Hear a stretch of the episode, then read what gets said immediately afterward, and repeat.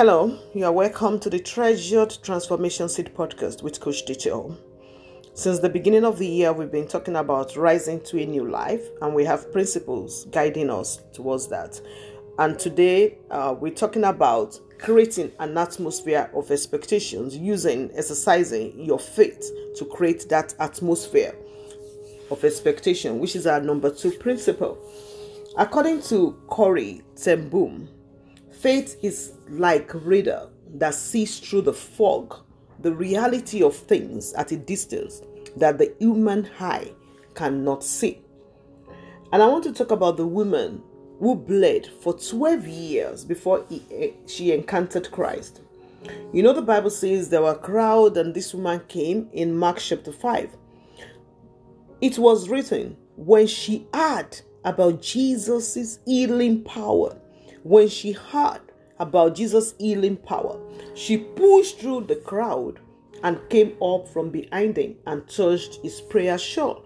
It's like some saying you heard about the prowess of a doctor. You heard about this person that you know they are very good at what they do.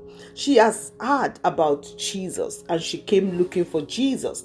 But before then she also kept saying to herself if only i could touch his clothes i know i will be healed she kept repeating it she kept saying to herself she kept uh, proclaiming she kept confessing that if only if Jesus will come, if I have encounter, this will happen and that will happen. And the Bible says, as soon as her hand touched him, her bleeding immediately stopped.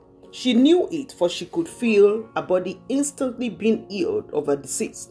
She created that atmosphere with her faith. How do I know? Because at the end of the day, after Jesus knew something left him, Jesus said to the woman, after the woman now came forward, there was back, back and forth of who touched me and this and that. Then the woman came forward and Jesus told her, Daughter, because you dared to believe, your faith has healed you. Go in peace in your heart and be free from your suffering. There was another man that came to Jesus. You remember the man in Mark chapter 9 who brought his son with infirmity, with uh, epilepsy. The Bible says, the man told Jesus, If you can do anything, have compassion on me and help us. And Jesus said, It's not me, it's not about me.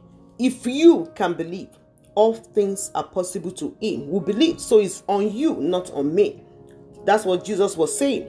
And the Bible says, Immediately the father of the child cried out and said with tears, Lord, I believe, help my unbelief. And it was done. There was another woman, a Syrophoenician, that came to Jesus, and Jesus called her dog that, you know, she did not deserve to have the healing for her daughter.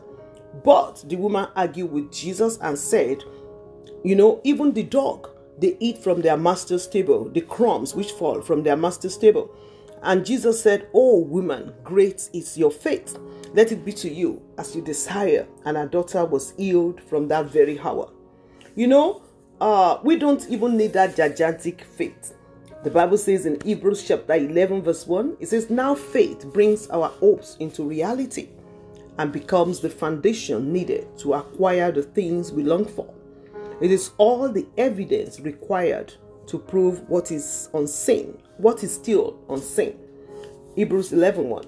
You know, faith will bring your expectation to reality.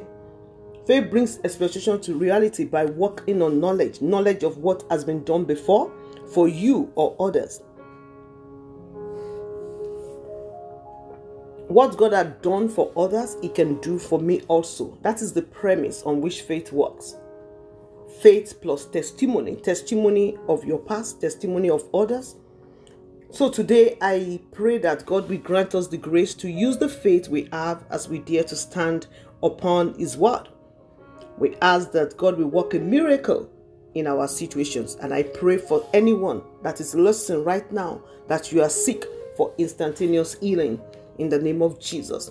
The treasured transformation seed for today is God is more eager to answer us than we are to ask. And I pray that you will ask today in the name of Jesus. So, I want to recommend some resources for us, even as we continue this month and through this year.